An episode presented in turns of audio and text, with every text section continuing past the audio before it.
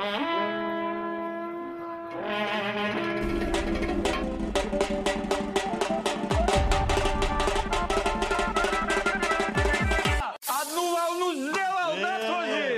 салам алейкум.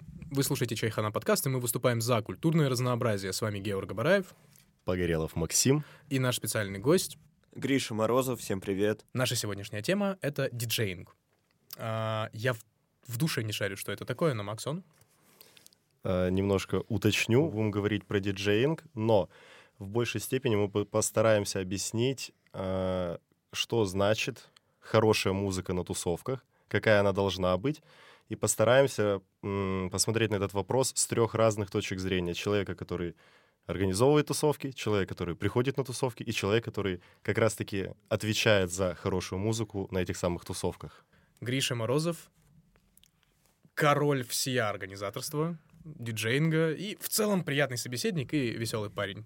Спасибо большое, что представил. Да, ну я на, на самом деле довольно давно уже занимаюсь э, диджеингом. э, почти всю свою университетскую жизнь э, с 17 года. Э, в принципе, учился этому сам. э, постепенно как-то на тусовках все больше и больше повышал свой скилл. Я только сейчас понял, что вот Гриша начал этим заниматься, когда я был в 10 классе. Но, кстати, что забавно, я в свое время в 10 классе тоже занимался диджеингом. Я на школьных мероприятиях сидел за пультом и вовремя включал фанфары и аплодисменты. Это на самом деле дорогого стоит, с этого все и начинается. Ну, кстати, да, у меня просто это в какой-то момент не пошло, потому что это очень сильно начало мешать учебе. А тогда у моей мамы была возможность прийти в школу и сказать, типа, все, отстраняйте его от этого, потому что у него начала проседать успеваемость. Заберите у него пульт. Да, заберите у него пульт. Один раз такое было. Мама пришла ко мне просто вот в диджейскую коморку и такая, а почему ты здесь, когда у тебя идет урок математики? И я вот с тех пор все, моя карьера диджея прекратилась. Я выбрал науку. Вот так современная система образования и давит искусство, я тебе скажу. На самом-то деле это же очень глобальная и тяжелая тема для разговора, поэтому мы от нее плавно отстранимся. К сожалению, я не могу просто похвастаться тем же опытом. У меня весь мой музыкальный опыт заключался в том, что я в свое время на спор гитару Кента разбил головой. Своей. Да ты, ты рок-звезда. Да. Тогда почему-то другие комментарии, знаешь, в мою сторону летели. Но вот именно, пожалуй, вот на этом и будет базироваться наш выпуск, потому что вы, ребята, как-то более-менее шарите. А, Я, у меня из какого-то бэкграунда единственное требование постоянно в сторону диджея. Поставь Мияги, брат. Поставь Мияги. По-братски, что ты как этот? Кстати, я вот очень хочу, чтобы мы об этом поговорили, вот про историю, когда на тусовках приходят люди и прям вот очень просят тебя включить какой-то конкретный трек, а еще хуже, когда этот трек ну, играл, играет уже третий раз, а особенно еще, когда он никому не зашел, и там просто один чувак приходит такой, ну, пожалуйста, ну, надо. На самом-то деле, я человек максимально э, запачканный в этом грехе, потому что кто со мной на тусах бывал, знает, как я сильно запариваю. Это ужасно, я понимаю. И мне теперь немножко стыдно, если честно. Но вот у меня такой вопрос. Как вы в целом по каким критериям отбираете? Потому что я, как представитель, скажем так, очень-очень узкоформатного а, фанатья, людей, которые слушают только одну музыку всю жизнь и, скорее всего, под нее и умрут, а, очень плохо понимаю, по каким критериям отбирается. Вот если бы Гриша мне, как обывателю, это сообщил, я был бы счастлив. Мгм. Смотри, ну у меня бывает два формата сета. Один формат — это когда меня приглашают, например, на час. Э, Я подбираю под это время какие-то треки, а, выстраиваю порядок, очень тщательно отбираю, составляю а, как-то, подбираю по жанру, смотрю, чтобы все треки очень хорошо друг к другу подходили. И другой формат, когда я играю всю ночь, например. А, И вот во втором формате гораздо больше свободы. А, Ты а, используешь свою какую-то библиотеку, которая у тебя скопилась уже за время а, диджеинга, добавляешь туда какие-то новые хиты, которые вышли за последнее время, собираешь в единую такую папочку и уже не особо паришься над тем, когда какой трек э, зазвучит. Больше ориентируешься на какое-то свое чутье, на настроение толпы, на а, то, какой трек какому больше подходит. Вот. И э, мне больше нравится такой формат, потому что он дает возможность для импровизации. Ты больше себя чувствуешь как э, какой-то профессионал в этом деле, потому что ты э, используешь не заранее подготовленную схему, а ориентируешься в моменте и там уже выбираешь какой-то трек. Вот, ну, э, немножко вернусь к твоему вопросу. А на самом деле для меня основной критерий — это чтобы э, люди получили удовольствие. Вообще у меня по жизни философия, чтобы получать э, удовольствие.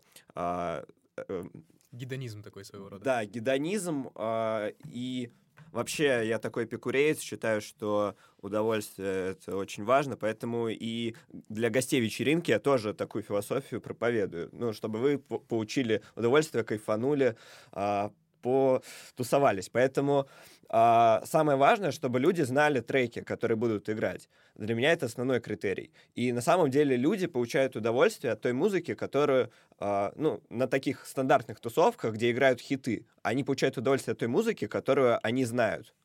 Вот, да. поэтому это основной критерий, чтобы люди знали музыку, которая играет, чтобы они получили от нее удовольствие. Слушай, я вот, у меня быстро несколько, вот два вопроса появилось. Первое по поводу формата, когда ты приезжаешь на час. Вот мне всегда было интересно, как это работает, потому что чаще всего это, ну, не какая-то команда диджеев, а чаще, ну, просто это, ну, там, собранные ребята, они чаще всего между собой вообще не знакомы. Как ты подбираешь треки так, чтобы они, там, допустим, не повторялись с другими ребятами, чтобы, ну, как-то, я не знаю, удержать... Э, вот это настроение, которое задал предыдущий. Да, ну я две истории расскажу. Первое это э, ну два примера приведу. Один пример это когда э, тусовка посвящена электронной музыке, и там, например, играет техно. А я э, знаю, какие э, какие направления техно ребята будут ставить до меня, то есть составляется определенный лайнап.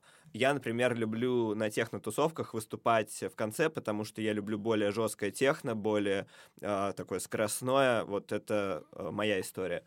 И э, я уже заранее по жанрам представляю, какие треки будут ставить ребята до меня у меня есть представление, я э, стараюсь на какой-то свой вкус составить свой сет, и люди, которые меня приглашают, они тоже знают мои возможности, знают мои вкусы, и тоже меня поставят в лайнапе в такое место, э, в котором это будет гармонично звучать и выстроится какая-то определенная картинка. Ну, то есть, условно, люди на техно-тусовке разгонятся под мой сет, к моему сету, и в моменте, когда я уже буду играть, они э, получат, ну, максимум кайфа.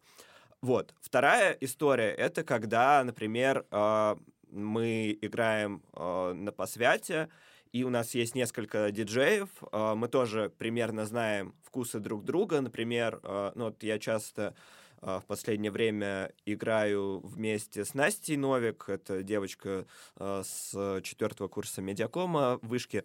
А, Настя ставит э, какие-то треки до меня, и у нее больше, например, она больше ориентируется на какие-то иностранные хиты, на такой топ Spotify. Uh, и она ставит треки оттуда. Я могу поставить какие-то ностальгические треки после, после нее, больше ориентироваться на какую-то Э, русскую попсу, возможно, на какие-то треки, которые Настя считает кринжовыми. Вот. Mm-hmm. А, и... А, извини, пожалуйста, я вопрос хочу задать. А ностальгически это просто очень растяжимое понятие. Это что-то в стиле типа дискотека авария или что-то а-ля вон, Алла Пугачева, вот эти вот ее золотые годы? Все зависит от uh, формата тусовки. Ну, то есть, если Алла Пугачева уместна, я поставлю Аллу Пугачеву. А, например, очень люблю ставить мэшап uh, с 50 Центом «Позови меня с собой». Вот, но это же Гриша, ты король. Я когда это первый раз услышал, я такой, это придумал Господь. Это, ну, это лучшее, что вообще есть. Это было, это божественно. Это очень классно. Я сейчас в шоках сижу просто, чтобы ты понял. Так, и... Ну вот здесь как раз важная история. Э, очень важно коммуницировать с твоими партнерами, с коллегами, которые выступают до тебя. Мы уже ну, довольно хорошо сработались, мы представляем, э, что мы играем, но я все равно, я обычно тоже выступаю последним, потому что у меня как-то, э, ну, всегда есть много энергии, и мне спокойно стоять за пультом в 7 утра, 8 утра. Ну, для меня это нормально. Опыт Вот. посвята, да, показывает. Что Да, у нас в мой год посвята, вот когда я его делал, мы, зак- мы закрыли него во сколько? Да мы его не Восемь, закрыли. восемь, Мы да. закрыли, ну, мы, по сути, официально закрыли его в 8, когда он закрывался обычно часов в 5, там, 5.30, и то мы его закрыли, потому что приехали люди забирать аппаратуру. Да. Мы такие, ребят, извините, у нас как бы уже время, нам надо на другое место ехать. Макс не даст соврать. Вот я как Да, раз да, да, играл у ребят. Гриша прям энергии у него уйма. А потом еще он просто пошел вместе с нами в столовой сидел, и я такой вот, «Гриша, Завтракал. как ты Да. вообще это делаешь? Он Red Bull ему восставился или что? Я не пью энергетики, поэтому я, я, я без них как-то обхожусь. Я есть энергетика.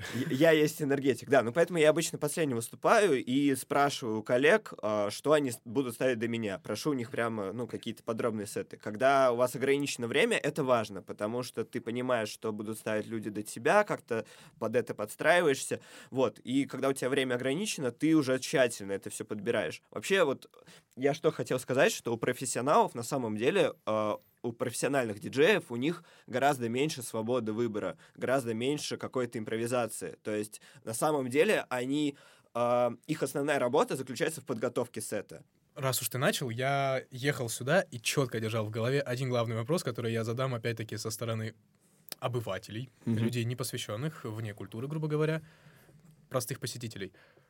Пульты, за которыми вы сидите. Чтоб ты понял, каждый раз, когда я вижу диджея за пультом, я думаю, ну, косынку раскладывает брательник по-любому.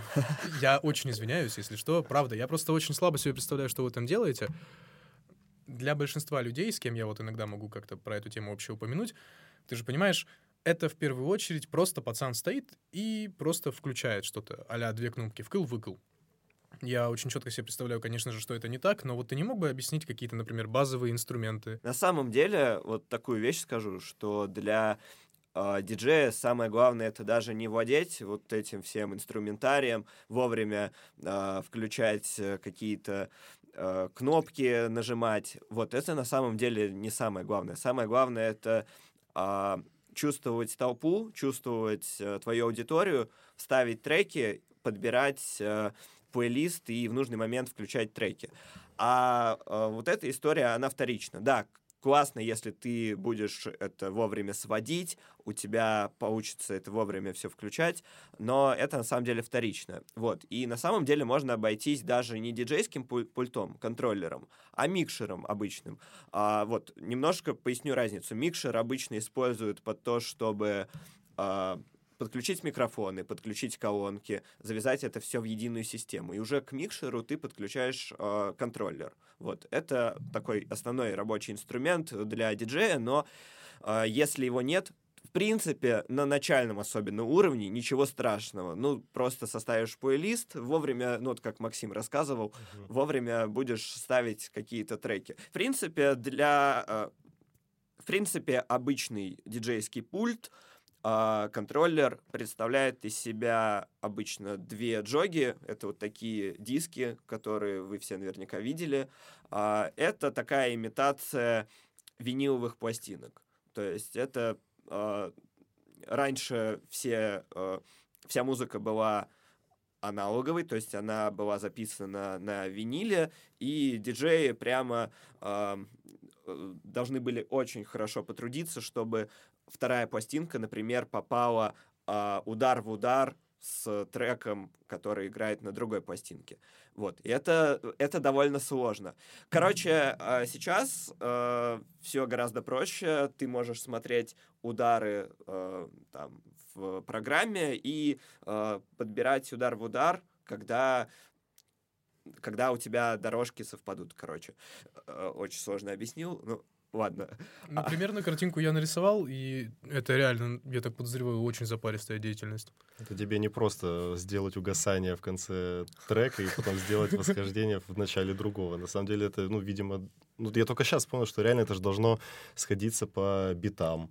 Это должно сходиться в ритм. А мне всегда казалось, что там надо просто сделать очень это плавно, не чтобы это прям резко оборвалось. Оказывается, это реально все сильно сложнее. А, кстати, про сложность, а вот, ну, смотри, скорее всего, так или иначе приходится учитывать, какая аудитория может быть на каком-то уже запланированном ивенте. Конечно. Соответственно, наверное, от этого и плейлист зависит, я так подозреваю. Да, А, безусловно. подобные технические детали тоже же от этого, наверное, зависят. Просто ты, наверное, заранее как бы понимаешь, так, вот эти типочки у них там условно, допустим, выпускной, ну им-то что, поставил Что сейчас молодежь слушает? Егора Шипа? И. Диор. Исходя из этого, хочу уточнить, а вот какая самая сложная условная аудитория за всю твою практику была, с которой нужно было предугадать и плейлисты, какие-то технические действия? Сложный вопрос, потому что все время очень э, какая-то разная аудитория, но а, вот программа, на которой учится Максим, она довольно своеобразная. А, я сейчас немножко а, расскажу, почему. Я очень хорошо понимаю а, аудиторию департамента медиа. Ну, потому что я здесь очень э, долго проучился, уже а, шестой год идет. Вот, э, очень хорошо знаю людей, понимаю, что мои там вкусы примерно совпадают со вкусами аудитории департамента медиа. А, знаю, что у нас, например, сейчас многие ребята смотрят ТикТок, и можно понять, что а, какие-то треки, которые стали популярны в ТикТоке, э, неважно, в альт-тиктоке, а, в стрейт-тиктоке, ну, короче, что они будут а, нашим ребятам интересны. Вот, и при этом это еще можно завязать с какими-то ностальгическими треками, все свести в какую-то единую картинку, и все получат удовольствие. Вот, и в момент, когда ТикТок стал популярен, а, я очень долго задавался вопросом, а на ГМУ смотрят ТикТок? А, популярен ли ТикТок там?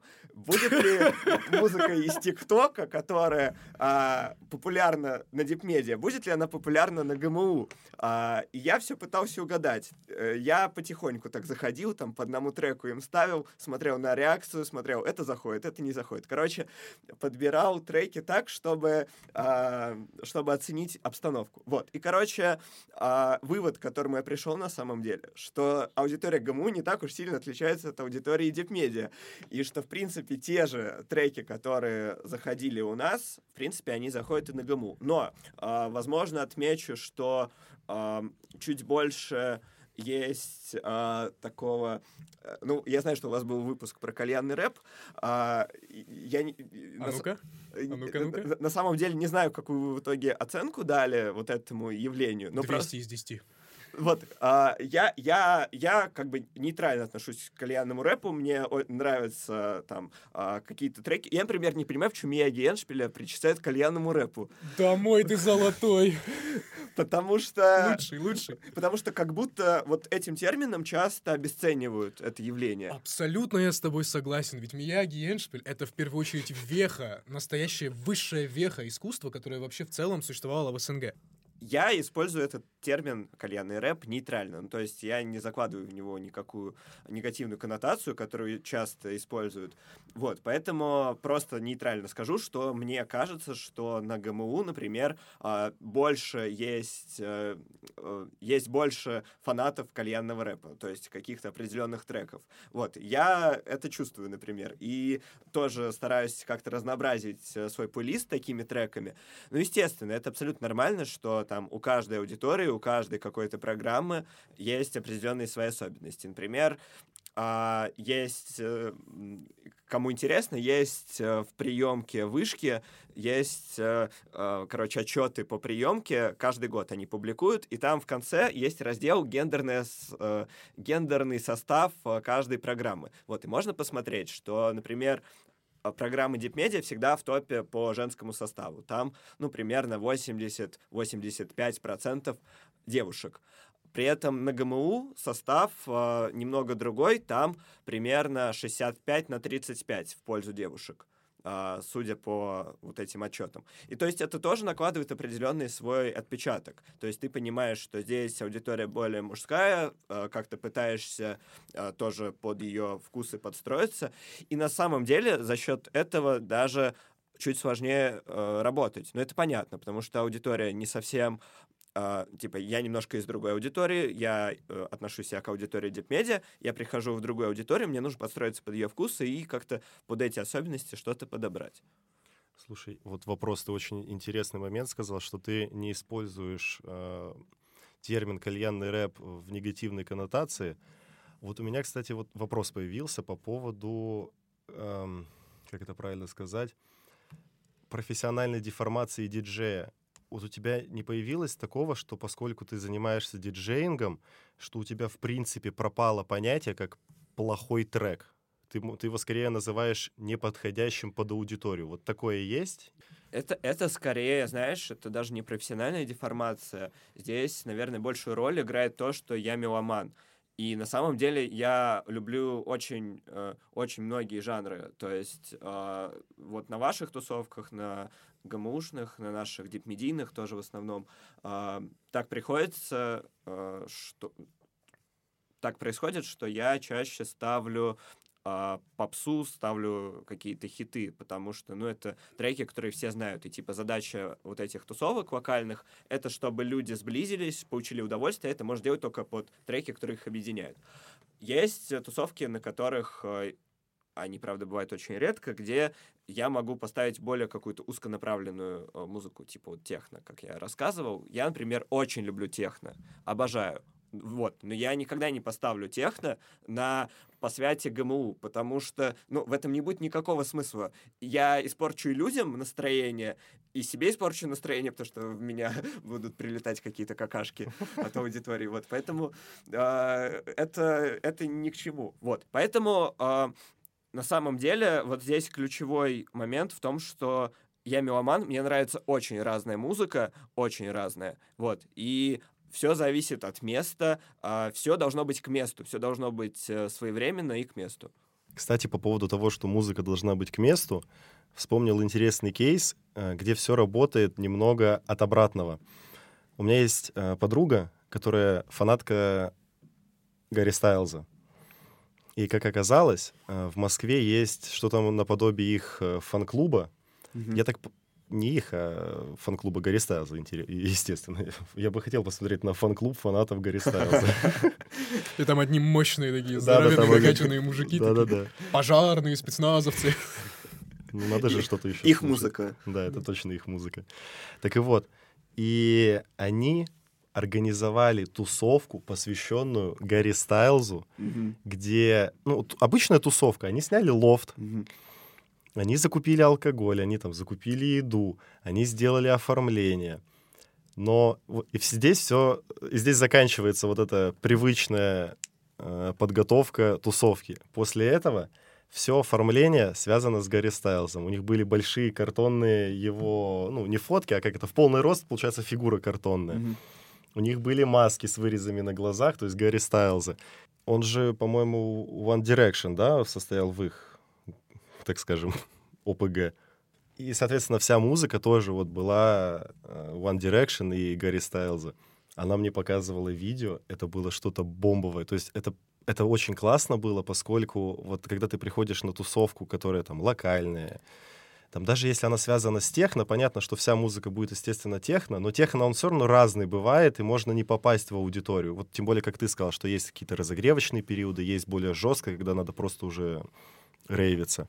А у них, по сути, они все фанаты, соответственно, соответственно им нравится все.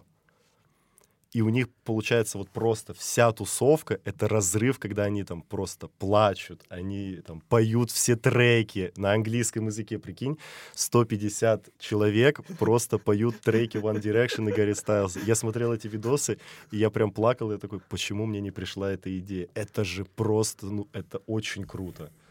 Мне сейчас очень страшно стало, пока ты это рассказывал. У меня крайне живая фантазия, и я представляю, как одна часть поет, а другая в вальсе кружится вот с этими картонными изображениями.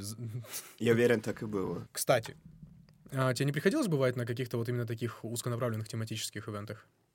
А, Приходилось. Например, недавно я играл на корпоративе у Озона, и у них корпоратив был а, посвящен а, Гарри Поттеру.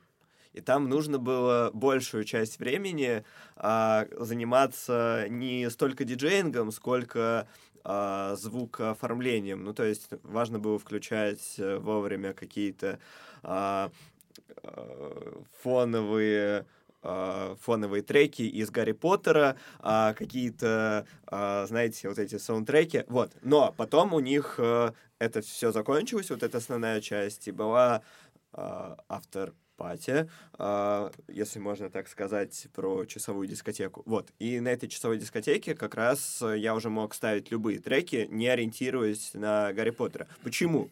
Потому что э, люди, несмотря на то, что сейчас вот они были э, в какой-то э, концептуальной атмосфере, им хочется все равно отдохнуть под музыку, которую они знают.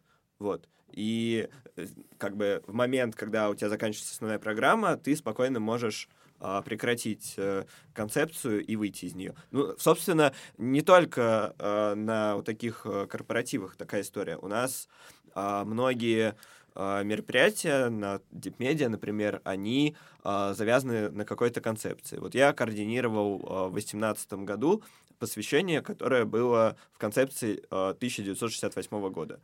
У нас э, большую часть времени э, ну, все было в концепции. У нас перед, э, э, перед дискотекой у нас был, например, концерт, э, живой концерт рок-группы, которая играла треки из 60-х. Вот. Но на этом моменте как раз концепция и, зак- и закончилась, и после этого была дискотека, на которой играли хиты. В связи с тем, что ты сказал, у меня вот такой вопрос. Ну, я просто максимально не ожидал, что Озон будет делать что-то тематическое, связанное с Гарри Поттером, по такой логике, там, Яндекс или там Газпром, у них будет там с My Little Pony связано, вообще огонь. А я поясню, просто у них э, сейчас стажерская программа, а, которая подразумевает какое-то обучение, которое а, там разделено по блокам, и вот это окончание стажерской программы. Вот, и оно было как э, выпускной вот этой а, стажерской программы. Озон Кэмп? Озон Кэмп, да. А, Я туда не прошел. Не услышал треки из Гарри Поттера. Я не смотрел Гарри Поттера, но вот ради этого я бы его весь посмотрел. Самое интересное, что я тоже не смотрел Гарри Поттера, но к этой тусовке я подготовился, а саундтреки подобрал, да, и даже несмотря на это, мне кажется, ну, вполне профессионально отработал. у вас детство вообще было или где? Вот. А, в таком случае я понял основной вектор деятельности диджея в принципе и понял какие-то особые узконаправленные кейсы. А теперь, наверное, чуть более по частным вопросам пройдусь, потому что мне прям очень хотелось задать уже такой а-ля полублиц. Мгм. А, самое неудачное, если не секрет, мероприятие, на котором тебе пришлось выступать, где, вот знаешь, ты сидел и думал, «Ох, лучше бы офис-менеджер пошел.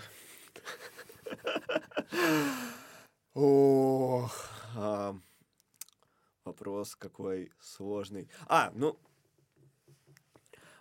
да, окей. А, как раз я уже упоминал а, посвящение 1968, которое я координировал. Почему, а, почему я про него вспомнил? Потому что представь себе ситуацию, ты координатор, э, несколько суток последние не спишь, а занимаешься кучей всяких вопросов, вот, и в таком состоянии я зачем-то решил э, еще встать за пульт, какое-то время поиграть, а, и это было большой ошибкой, потому что я а, спокойно а, не подстроился под аудиторию, плохо там подготовил какие-то треки, мало думал, вот, и а, получилось э, хреново, потому что а, на самом деле а, вот что важно для диджейнга? Важно поймать э, волну какую-то, важно почувствовать аудиторию, а я был главой в каких-то других мыслях. У меня там горела куча каких-то вопросов, а я зачем-то поперся за этот пульт. Это большая недоработка, но это скорее, знаете, это уже больше даже не к моим каким-то диджейским скиллам, это моя менеджерская ошибка на тот момент. Нужно было, конечно, это отработать. Вот. Но если вспоминать как э, неудачную ситуацию, я думаю, что э, я бы вспомнил это мероприятие. Гриш, вот если бы ты раньше сказал, что ты координатор, у нас бы вообще иначе диалог строился. И я, типа, я вот очень хорошо понимаю Гришу, и я единственное, что вот сделал во время мероприятия, это, ну, встал немножко на бар, но это совсем иначе. То есть в этот момент голова как раз-таки отдыхает. То есть там включаются руки, там начинаешь общаться, начинаешь там бутылки подкидывать, и это весело. А вот когда тебе реально приходится работать с аудиторией, это я, я в шоке. Я могу даже, если это интересно, я могу немножко продолжить эту тему. А Здесь, здесь очень, а, знаете, и- важно найти баланс. То есть вот на посвяте 1968 я понимаю, что это была ошибка, что я тогда встал за пульт, потому что а, была возможность найти каких-то других людей. Я действительно очень сильно не выспался, Ну, типа, я вообще не спал а, в ту, ну, в предыдущую ночь, э, последние несколько суток не спал, и, короче, я м, был головой вообще в, в другом месте. Но, очень важно, а, в электронной музыке, в культуре фестивалей, в культуре клубов электронных а, всегда важно, а, чтобы создатель какой-то тусовки, чтобы человек, который руководит клубом, чтобы он тоже отыграл свой сет, потому что он э, задает вектор развития, он определяет вот атмосферу целой тусовки.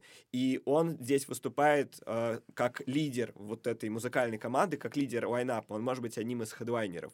И здесь на самом деле э, вот для э, техно-культуры, э, для электронной э, музыки важно, чтобы человек, который отвечает за мероприятие, чтобы он отыграл какой-то сет. И это сильно отличается вот от тусовок, где играет э, какая-то поп-музыка, где играют какие-то хиты. Вот. И на самом деле иногда, иногда вот этот подход, его тоже можно использовать э, на вечеринках, э, где хиты играют, потому что если э, люди приходят на мероприятие, в том числе потому, что они знают, кто создатель этой тусовки, э, кто э, отвечает за атмосферу на ней, им тоже важно услышать, услышать, какие треки поставит этот человек, потому что он определяет то, что на этой тусовке происходит. Ну, грубо говоря, здесь имя играет большую уже роль. Я подозревал, что я очень мало понимаю, что такое диджейнг, но чтобы настолько, это вообще катастрофа. И меня особенно впечатлил момент, когда ты рассказывал, как ты сильно не высыпался. Отсюда хочу уточнить. Часто бывало, что приходится прям вот по-плохому подзаряжаться энергетосами, держаться как-то из последних сил. Это же по-любому огромные энергозатраты. Да, энергозатраты огромные, но Uh, у меня есть несколько таких uh, жизненных принципов, которых я придерживаюсь. Я не употребляю алкоголь. Uh, за счет этого мне, например, проще тусоваться, потому что, э, как бы это странно не прозвучало, я э, поясню. Я очень люблю музыку, я прихожу на вечеринки ради музыки, и я получаю удовольствие от людей, от музыки, а мне не нужен никакой допинг. Вот, поэтому а, я не употребляю алкоголь. А, но я, на самом деле, решил это еще в детстве, когда у меня не было каких-то рациональных причин, и вот продолжаю этого а, придерживаться. Табак тоже не употребляю, ну и я плавно просто подвожу к наркотикам. Их я тоже не употребляю, никому а, слушателям тоже не советую употреблять. Вот, поэтому... А, я стараюсь какими-то максимально легальными, приемлемыми для себя способами подзаряжаться, бодриться. Вот. И на самом деле энергетики я тоже не пью. Э, вопрос, чем же я подзаряжаюсь? Ничем, просто... Э, На я силе, силе воли? Ну, можно и так сказать. Подзаряжаюсь от музыки. Э, если есть возможность выпить э, чаю горячего, я воспользуюсь этой возможностью. Даже кофе я не так часто пью, поэтому а, ну, вот как-то какими-то своими внутренними ресурсами за счет э, чая подзаряжаюсь и стараюсь выложиться на все сто процентов. Так, ну, таким образом у меня лично возникает очень логичный вопрос, потому что, как я уже подчеркивал, я даже приблизительно не представлял, насколько диджейнг, в принципе, это обширная тема, многосоставная, многоаспектная. Ну смотри, как и любая какая-то веха творчества, какая-то музыкальная, в любом случае объективно должно создаваться какое-то сообщество, по-любому. Какая-то культура с вытекающими там тематическими явлениями, даже мемами, скорее всего. Вот такое в России есть, в принципе? Есть паблик, э, Sound Memes называется. Там сидят люди, которые так или иначе с, со звуком э, как-то работают. Но там в основном звукорежиссеры, э, какие-то ребята, которые пишут биты, битмейкеры, в общем, ребята, которые занимаются музыкой. Ну, диджеи тоже там присутствуют, потому что это все очень близкие темы, есть какие-то общие поводы для шуток, вот, э, какие-то общие программы, которые ребята используют, и по поводу них э, шутят. Вот это из таких э, русских сообществ. Но чтобы прямо было какое-то обособленное диджейское сообщество, обособленное от вот этих звукорежиссеров, битмейкеров, такого, наверное, все-таки нет. А, да, ну, есть э, такой термин э, луп. Это когда ты э, ставишь петлю и э, как бы ставишь повтор какого-то определенного фрагмента из трека. А, называется луп. И э, ха-ха-ха, очень смешно. Вот э, в профессиональном сообществе это называется залупить.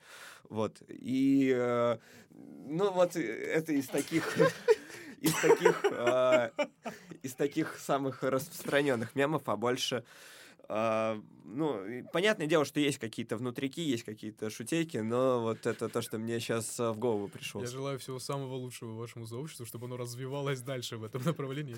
Слушай, а у вас нету, кстати, воин кланов? То есть вы как-то... Звукорежиссеры против Нет, диджеев. ты, кстати, классно сказал, что вы, по сути, эм, находитесь все под эгидой музыки и Ну, звука. звука. И рабо- работаете со звуком, вот так будет более правильно. И вы как-то там есть такое, что диджеи не любят битмейкеров, или там наоборот, битмейкеры не любят диджеев, потому что там битмейкеры говорят, да, они просто там музыку сводят и все, ничего интересного. Но многие битмейкеры по этой причине как раз становятся диджеями, потому что им э, хочется ставить свою музыку, как-то ее в...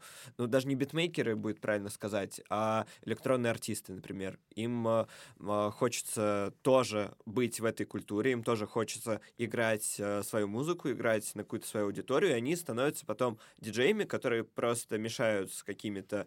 э, с какими-то близкими им по вайбу э, треками. Э, кто-то создает свой лейбл, э, ставит э, треки своего лейбла. Например, Нина Кравец. Вот Нина Кравец, э, диджейка из России, вы, наверное, э, тоже ее знаете. А ее знают за пределами технокультуры. Например, в том же треке «Плачу на техно» группы «Хлеб», который потом э, Крем-сода перепела. а, там же тоже упоминается Нина Кравец. Ну, вообще, трек высмеивает, э, так, ну, не высмеивает, просто показывает технокультуру. Вот, Нина Кравец э, самая э, известная артистка, наверное, из России вообще. Э, девушка из Иркутска, делала свою музыку, играла в Москве в клубах. А, вот, сейчас у нее лейбл Трип, э, на кириллице написан, э, и знает его, ну, все любители техномузыки во всем мире знают этот лейбл. Вот, там есть э, такой замечательный Владимир Дубышкин, который вообще берет какие-то фольклорные мотивы, мешает, ее с- мешает их э, с техно, вот. И Нина это все вставляет в свои сеты, то есть она берет какие-то треки своих друзей, свои треки, из этого составляет сеты, формирует такое вокруг себя сообщество. Вот. И Нина на самом деле э, очень много занимается развитием каких-то талантов молодых из России. То есть она, я не представляю, мне кажется, вот все, все вообще свое время она тратит на прослушивание музыки. Вот прикиньте, у нее э, сет, знаете, сигнал фестиваль.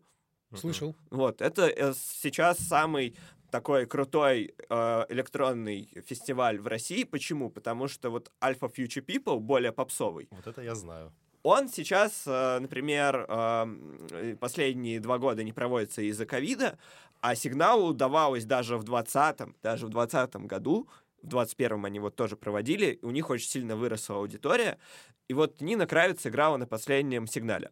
У нее сет был э, 3 или 2 часа. Вот представляете, у нее таких сетов, ну, наверное, ну, в месяц точно по несколько штук. Ну, там, э, по два э, двух-трехчасовых сета в месяц. Ей все время нужно подобрать новую музыку, свои треки какие туда вставить, ставить треки своих друзей, потому что она поддерживает ребят с лейбла. Вот, поэтому, естественно, мне кажется, все свое время она тратит на музыку. И она очень много уделяет внимания поддержке каких-то молодых талантов. Потому что она часто вставляет э, какие-то треки в свой сет. Э, люди, которые любят техно, они в этом копаются, такие музыкальные диггеры. Им интересно разобрать сет. Ну, вот как мы обсуждали, э, когда разгоняли здесь, мы обсуждали Genius, ребятам интересно копаться в рэп-текстах. А в электронной музыке людям интересно копаться в сете, искать, где ты какие треки свел. И вот эти люди начинают копаться в музыке, которую Нина Кравец э, я не представляю, она каждый раз готовит уникальный сет. Каждый раз она подбирает уникальные треки под э, свои сеты. И это всегда, ну, что-то особенное. Короче, э, эти люди копаются в ее треках, находят каких-то независимых артистов, и потом эти треки становятся популярными. И то есть за счет вот этой огромной популярности Нины, ее знает весь мир, это типа одна из лучших а, диджеев планеты вообще. Ну, то есть даже мы с Максоном слышали, это такая достаточно кросс-культурная личность, кросс-культурная медийная звезда, Да. если так можно выразиться. И я так понимаю, если вот прям очень схематически выразить, она прям на себе тащит какое-то время молодых талантов, так? Да, да, дает э, им частичку своей популярности. Люди копаются вот в ее сете, находят для себя какие-то треки, и потом, ну, многие же э, люди, которые увлекаются этой электронной музыкой, они сами, они сами диджеят, и они сами потом эти же треки вставляют. Ну, короче, это все как снежный ком работает, и а, треки становятся популярными. Вот так было а, с треком а, даже... а, даже Майк э, пахнет мефом. Может быть, вы слышали. Такой очень э, скоростной а, трек, а, техно, трек, а, такой а, а, трек, который Нина ставила а, во время своего сета в Мутаборе. А, это был сет а, четырехчасовой, онлайн-сет, а, который был во время а, жесткого локдауна в Москве. Нельзя было проводить оффлайн тусовки это была онлайн-трансляция. Нина, вот э, прикиньте, э, сет 4 часа идет. 4 часа идет сет, трансляция в интернет. И люди среди вот этого огромного потока, да, огромного потока находят трек, который цепляет их, он становится мемом, и его потом ставят на каких-то других тусовках. Вот, короче, еще, э, вот я пока рассказывал, я вспомнил важную деталь. Сообщество даже не столько, ну, как такового сообщества диджеев нет. Почему? Потому что все ставят очень разные жанры. а, ну, понятное дело, есть какие-то фишки технические, которые повторяются вне зависимости от жанра, но как такового профессионального сообщества, наверное, Целевой нет. разброс такой большой присутствует, так? Да, да. И мне кажется, что э, сообщество скорее по жанрам, по интересам. Ну, то есть а, есть, например, большое техно-сообщество. Люди, которые слушают техно, а, увлекаются им, там, потом гоняют вместе на фестивали, на какие-то рейвы. Вот. И просто диджеи, которые ставят техно, они являются частью этого техно-сообщества. А, вот, интересная мысль, что диджеи, по сути, являются составной частью, которая все равно является объединяющим звеном. То есть как бы все равно не на уровне про обычных слушателей, а тех, кто вот собирает этих людей вместе. По сути, сюда относятся и техноклубы, и сами организаторы Промоутеры, техновечеринок, да. промоутеры. То есть, по сути... Такое я- мощное скрепляющее звено ты имеешь в виду? Или, в общем-то, в целом то, за счет чего работает механизм сам? И то, и то. То есть инте- интересно, что здесь, по сути, каждый э, человек является...